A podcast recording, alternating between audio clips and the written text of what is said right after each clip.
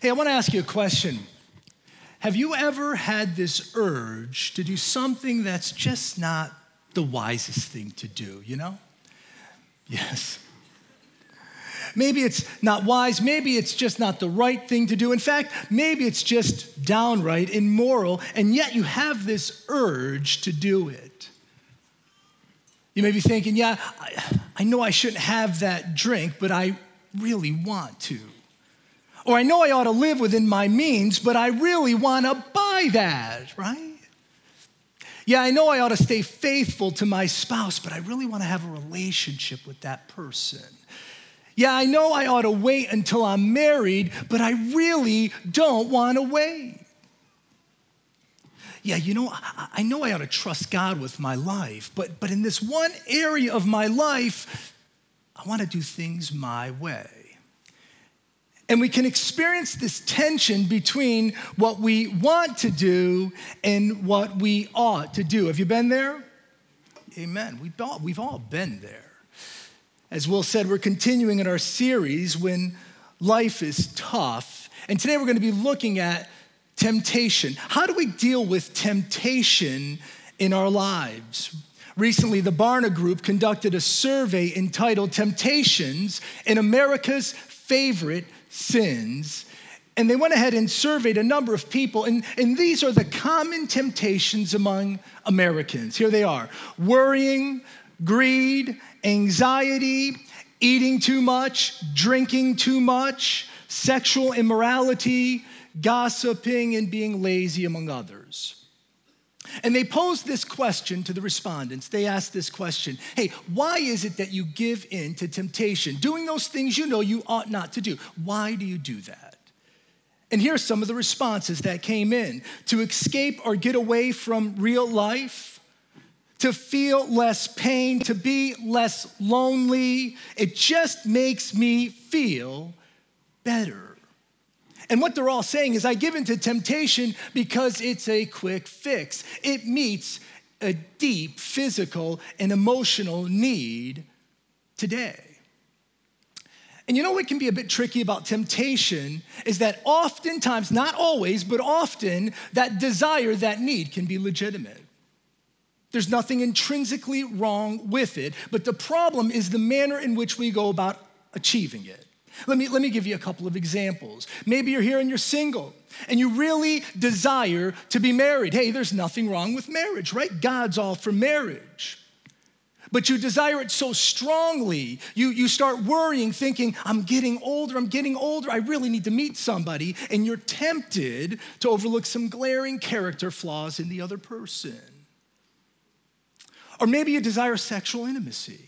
Hey, God's all for intimacy. There's nothing intrinsically wrong with that.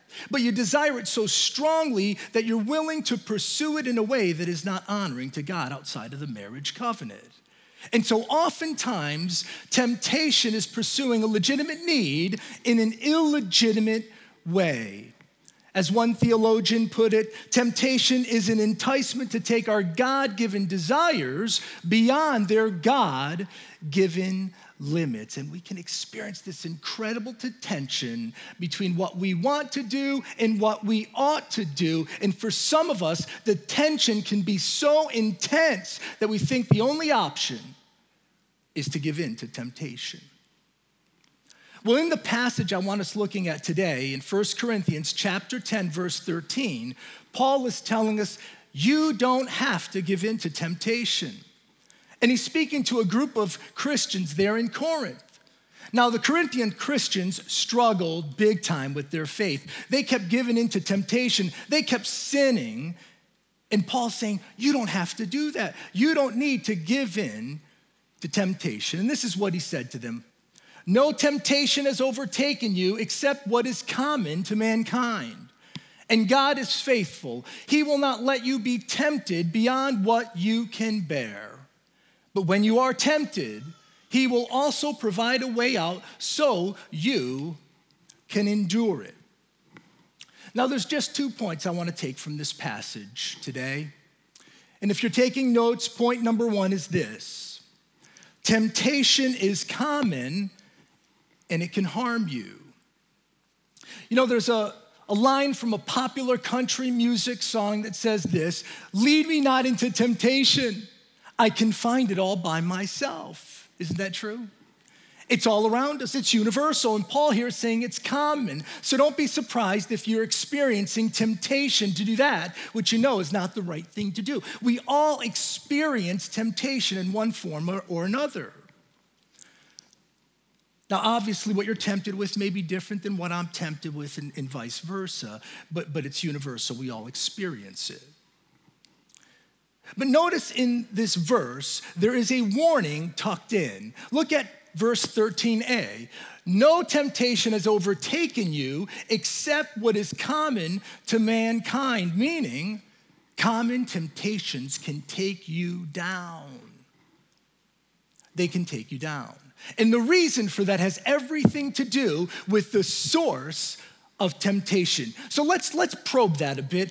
Where does temptation come from? Where does it come from? Excuse me. I'm getting over a cold and I got some dry mouth, excuse me. Where does temptation come from?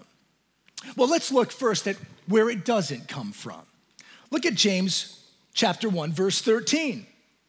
When tempted, no one should say, God is tempting me. For God cannot be tempted by evil, nor does he tempt anyone. So James is saying, hey, listen. With your temptation, don't blame God. God's not going to tempt you to do bad. He's not going to tempt you to do things that are unwise. He's not going to tempt you to do things that are evil. That would go against the very nature and character of God. But sometimes we want to blame God. In fact, if we go all the way to the beginning, to the story of Adam and Eve in the book of Genesis, remember when God said to them, do not eat from the tree of the knowledge of good and evil, and what did they go ahead and do? They went ahead and gave into the temptation, and they ate that proverbial apple. And when God confronted them, what did Adam say to God? Hey, God, things were just fine when it was just me and you, God.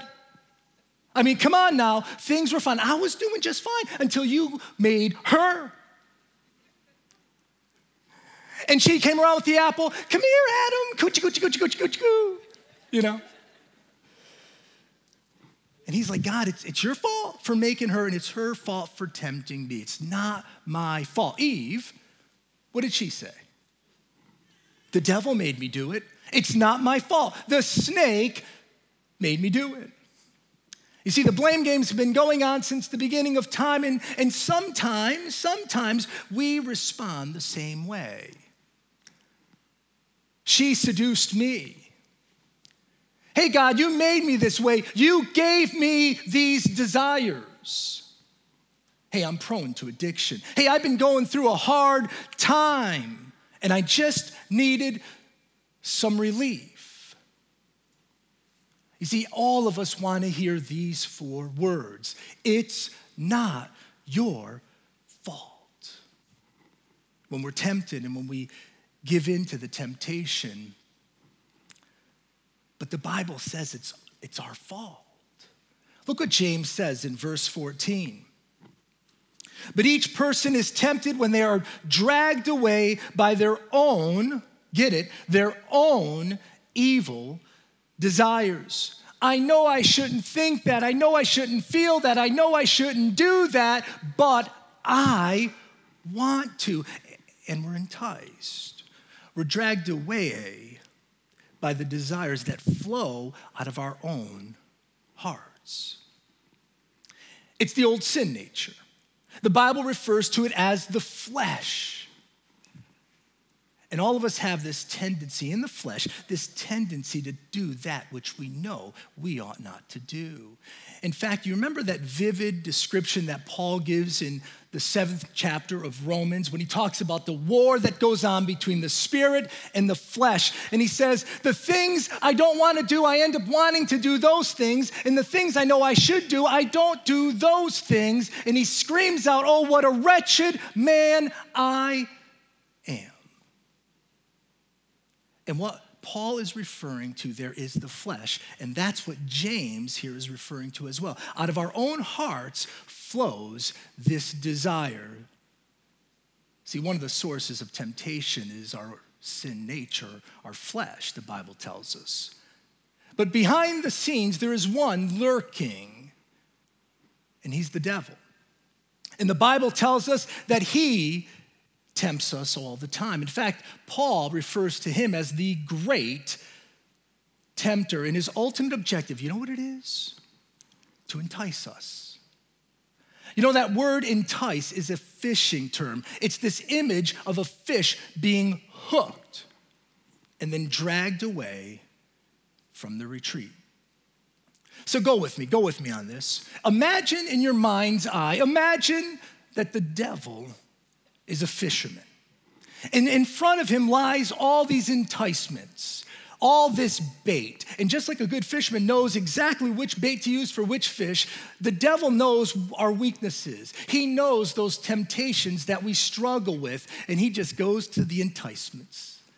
And let's just say that one of your temptations, one of your weaknesses is greed, the love of money. And just imagine him hooking a crisp $100 bill and he casts it into your mind's eye. And then you begin to think, why am I even here? Why am I listening to this? You know, I could be out there making some money. In fact, every time I come to church, all I do is just put money in the offering plate. I lose money when I come here. Or maybe it's late at night and you're by yourself and you're tired and you're surfing the web and the thought is cast to you, the thought of, hey, go visit that website. Nobody will know. Just go and visit that website. And you know, sometimes we're smart and we don't give in to the temptation. Do you think the enemy stops? No. He's going to do what a good fisherman does when the fish don't bite. He's just going to reel in that line and he's going to go to his bait. Oh, that's not working, but let's try this. And he'll do that all day, every day to you and to me. But you know, as I thought about that, I don't know if that's really an accurate depiction because I don't feel at times that I'm really being tempted one at a time. I feel like this. I don't know if you guys can relate to me on this, but this is what I feel like, okay? Literally, I feel like I'm bombarded by temptation. Do you feel like this? It's like everywhere. It's all over, and sometimes I'm blind by that, all right? It's all over. And the reality is, and that's making all sorts of feedback, so I'm going to take it off. And I can't believe it's a $5 bill. That should be like a $100 bill maybe. And there's three things that are working, if you will, against us. The flesh, number one, the devil, number two, and then the world system that bombards us with temptation, which is this desire to do that which we know deep down we ought not to do. Now, let me ask you a question. Is temptation a sin? No. Jesus was tempted in the wilderness. He never sinned. But you see, the problem is when we look at that which is dangling in front of us, that temptation. We look at it. We think about it. We entertain it. We encourage it. And then we choose it. That's when we're hooked. And that's when the enemy draws us just a little closer to himself. And then look at what James says in verse 15. Then after desire has conceived, it gives birth to sin, and sin, when it's full grown, gives birth to death. And then he says, do not be deceived, my dear brothers and sisters. Some years ago, some friends of ours were so excited that they were finally pregnant. It took them many years to get pregnant. They had a hard time. And so they were so excited about the joy that this child was going to bring them. And the pregnancy was going fine. Everything was going just fine until the very end when they gave birth to a stillborn baby. And as you can imagine, the pain was overwhelming, the agony, the hurt. And James is using that kind of an illustration to depict to you and I the warning and the pain that giving into temptation can have over a lifetime. See, he says, after desire has conceived, meaning after we've seen that which is tempting us and we chose to give in to it, that gives birth to sin. And just like in a pregnancy, when an egg is fertilized, it's conceived. And in the example, in the illustration I gave you with our friends, the baby was conceived and everything was going just fine. You know, oftentimes when we give in to temptation, we don't think anything of it. And the reason is because oftentimes everything seems to be going just fine. We still have our family, we still have our finances, we still have our job, we still have our friends. And nothing seems to have changed. And so we're more prone to just give into it again. But James says, when sin is full grown, that gives birth to death. See, when we give in to temptation, when we do that which we know is the wrong thing to do, when we do that which is not pleasing to God, listen, and we do it day in and day out and day in and day out and day in and day out and day in and day out, we will find ourselves so far from God's will that it will hurt. It will hurt us. It will hurt those who we love, and it will hurt our faith. In fact, we can behave ourselves so far from God that we begin to question our faith. James is saying, do not be deceived. Do not be deceived. See, temptation is common, and it can hurt us. It can harm us. Well, let's pivot now and look at the hope that Paul gives us in this passage. Point number 2, temptation can be endured in Christ. Temptation can be endured. Look at what Paul says in the verse. God is faithful. He will not let you be tempted beyond what you can bear, but when you are tempted, he will also provide a way out so that you can endure it. That means any temptation you're going through right now in the faith, listen, you can bear that. Any temptation you face in the future, you can bear it. And he says, but when you are tempted, he will provide a way out. Now, you've got to ask yourself the question, what does that mean he's going to provide a way out? Is it that all of a sudden my temptation is just going to go away? No, I don't think that's what it means. Is he going to provide me a secret passageway so I can escape all temptation? No. Hey, if I see that temptation and I'm about to go ahead and choose it, does he come around and just smack me upside the head and say, don't do that? Sometimes I wish he'd do that, you know. No, he's not going to do that. It goes against his very character. He gave us freedom to choose. So what does it mean? What does it mean that he will provide a way out? Now, don't get mad at me. I'm going to give you such a simple answer to this. You know what it means? It means that he will provide a way out when we trust him, when we put our confidence in him. Jesus said, I am the way, the truth, the life. You see, God is the way out.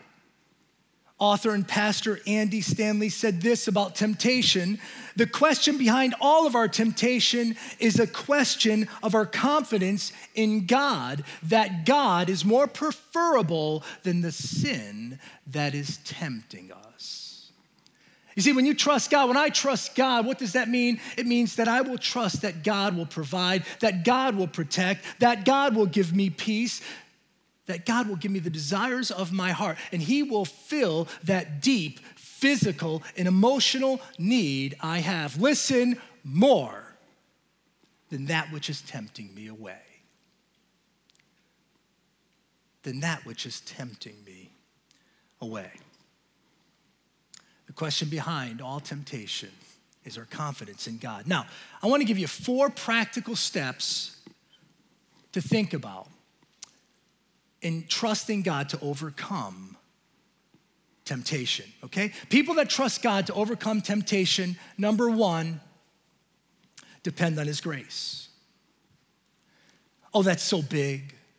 Because we all fall short of God's glory. Every one of us have sinned. And we all need the grace that comes through Christ. Every one of us do need that. But I believe there are some here today that are thinking, man, I'm so far from God. You know, when you said giving into temptation day in and day out and day in and day out, that's me. And you may be thinking right now, man, if only you knew the things I've done, the places I have been, there's no way that God wants to hear from me. I'm too far gone. Listen. If you're thinking that right now, I'm telling you who's putting that thought in your mind. It's the enemy. He's tempting you with doubt. You're never too far gone for God. His grace is always sufficient. That's why I love the story of the prodigal son, that parable that Jesus gives us. You know the story of how the son takes his inheritance early from his father. He goes off to a far-off land. He squanders the money. He lives a life of sin. He finds himself dead broke, and then he begins to wish that he was back home with his father. And he too thought he was too far gone, but he humbled himself, and he walked back to his dad. And you remember how his father responded, right? When his father saw him come back, he embraced him, he hugged him, and he was so excited that he came back, and that's exactly how our Heavenly Father works. We need to depend on his grace. It is sufficient. And if you've never accepted Christ as your Savior, today is the day. And if you've accepted Christ as your Savior and you just feel you've behaved your way so far from him, he's waiting with open arms. People that overcome temptation, people that trust God to overcome temptation, are people that depend on his grace. Number two, refocus your attention on Christ. You know, I've never seen this in the Bible, resist temptation. I've never seen that. I think the reason for that is because if we try to resist something, we end up doing it more. It's like psychology 101. The more you try to block a thought, the more you drive it deeper and deeper and deeper in your mind. Don't do it, don't do it, don't do it. I want to do it, I want to do it, I want to do it, right? Maybe that's why diets don't work, I don't know. You're always thinking about food, right? So rather than resisting, refocus. Refocus away from the dark to the light. Refocus away from the bad to the good. Refocus away from that which is tempting you to Christ. You know the passage, fix your eyes on Jesus, the author and perfecter of our faith. Has this ever happened to you? Have you ever been driving to a certain destination and you are just so focused on getting there? Maybe you're a little late and you're just so focused on getting there. And on the opposite side of the road is a friend of yours. And they're hitting the horn and they're hanging out the window and they're waving and you don't even notice. And then they call you later in the day and say, man, didn't you see me? What, are you mad at me? No, I didn't see you. Man, I was waving and I was hanging out the window waving at you and you just blew me off. Oh, man, I'm sorry. I was just so focused on getting to my destination. You know, that's what we're talking about here. See, when we're focused on Christ, the temptations don't go away. You just don't notice them as much. Refocus on Christ. Number three, rely on his word. Oh, that's so important to overcome temptation. The Bible does say resist the enemy and he will flee. Resist the enemy and he will flee. Remember that fishing illustration I gave just a little while ago? And I said, if you're not biting on the bait, he's just going to reel it in and do it again and do it again. Well, there's some truth to that, of course. But you know what? If you just don't bite, just like a good fisherman, he's going to move spots. He's going to just change where he's fishing. And if you resist the enemy, eventually he's going to flee. He's going to leave you alone. And the Bible tells us in Ephesians 6, it's a great passage, I don't have time to get into it. It talks about the spiritual battle that is going on right now between good and evil. And Paul in that passage tells us to clothe ourselves with the armor of God. This is how we resist the enemy. Clothe ourselves with the armor of God. And the last tool, if you will, in the arsenal, the last weapon, he explains, is the sword. And the sword It's the only offensive weapon, by the way, in the arsenal, if you will, is the word of God. When you're tempted, run to the word. When you're tempted, meditate on the Bible. Memorize scripture. That's exactly what Jesus did when he was tempted in the wilderness. Every one of those temptations, Jesus said this in response to the devil, "It is written." And he quoted from Deuteronomy 6 and Deuteronomy 8. Very, very important. People that trust God to overcome temptation, number 4. Humbly reveal your struggle to a godly friend or a support group.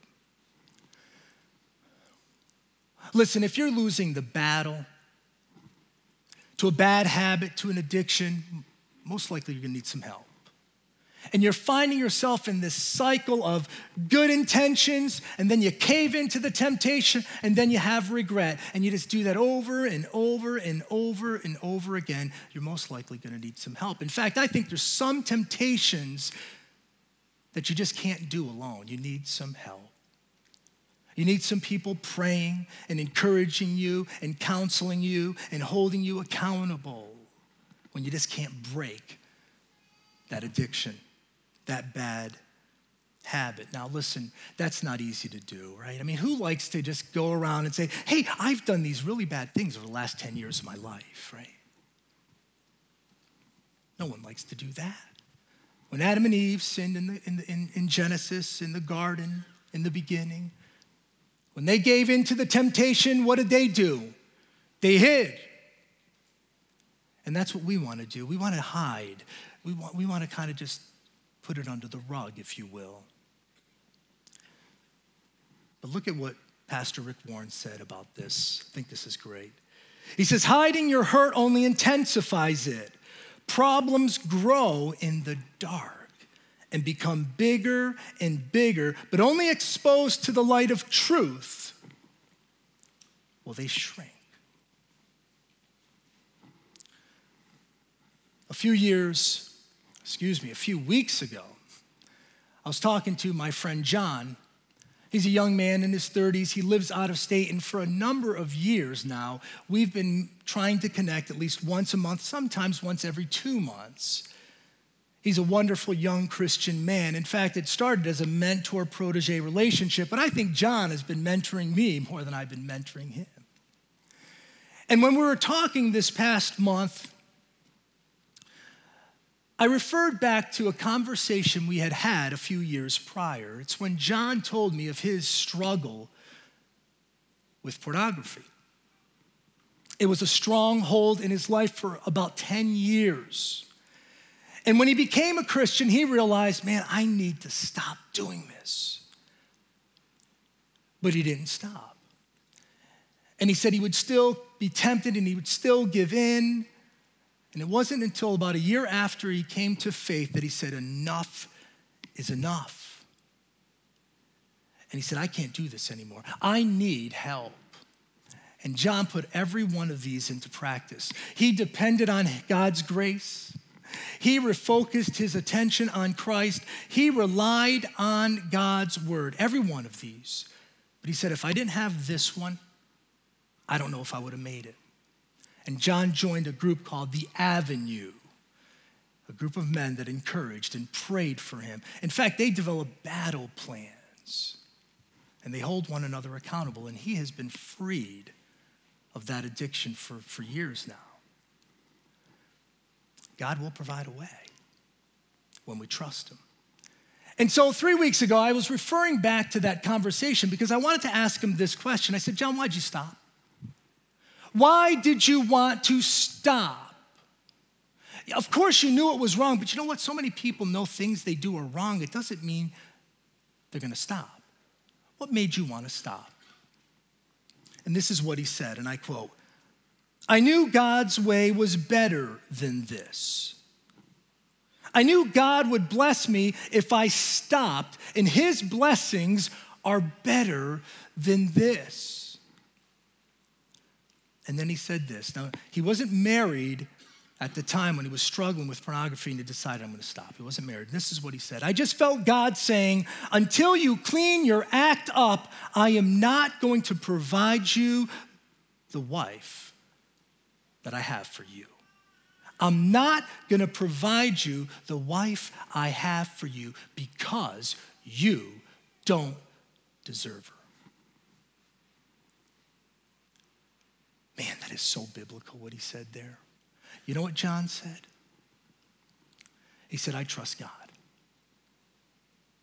I have confidence in God.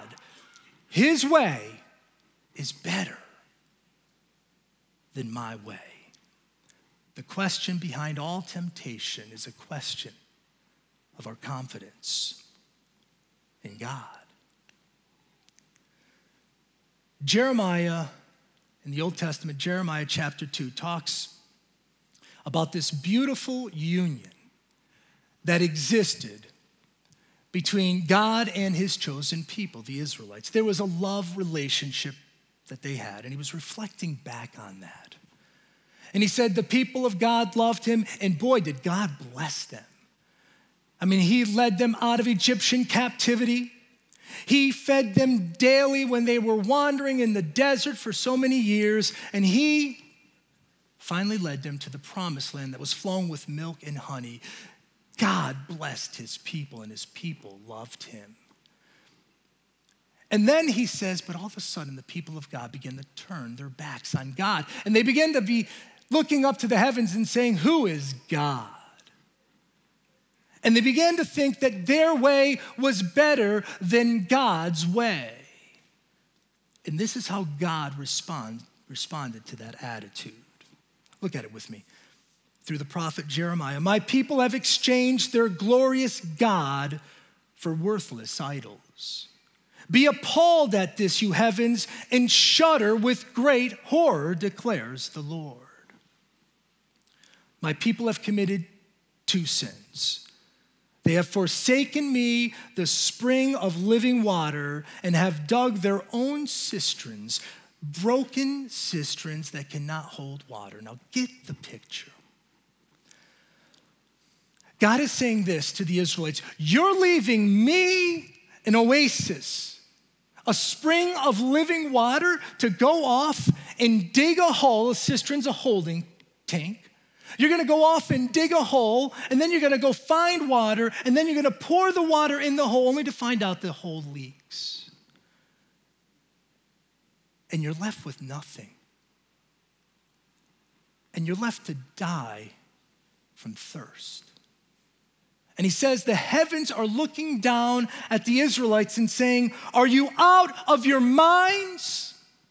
You're leaving God for that. You know, that applies to us today. The Bible says that God loves us and he has a plan for our lives. And he wants to give you and me hope, not only today, but he wants to give us an eternal hope that's found through Christ. The Bible is a story about how God knows what's best for us and how he wants to give us what's best for us and how he has the power to give us what is best for us. But you see, it's conditional upon us trusting him.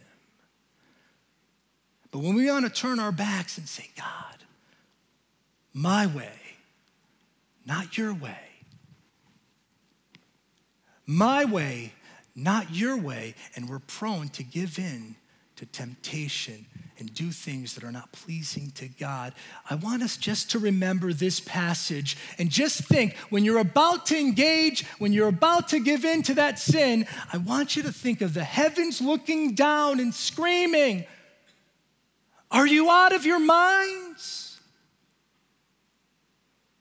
You're going to leave God for that? Brothers and sisters, do not be deceived. Let's pray.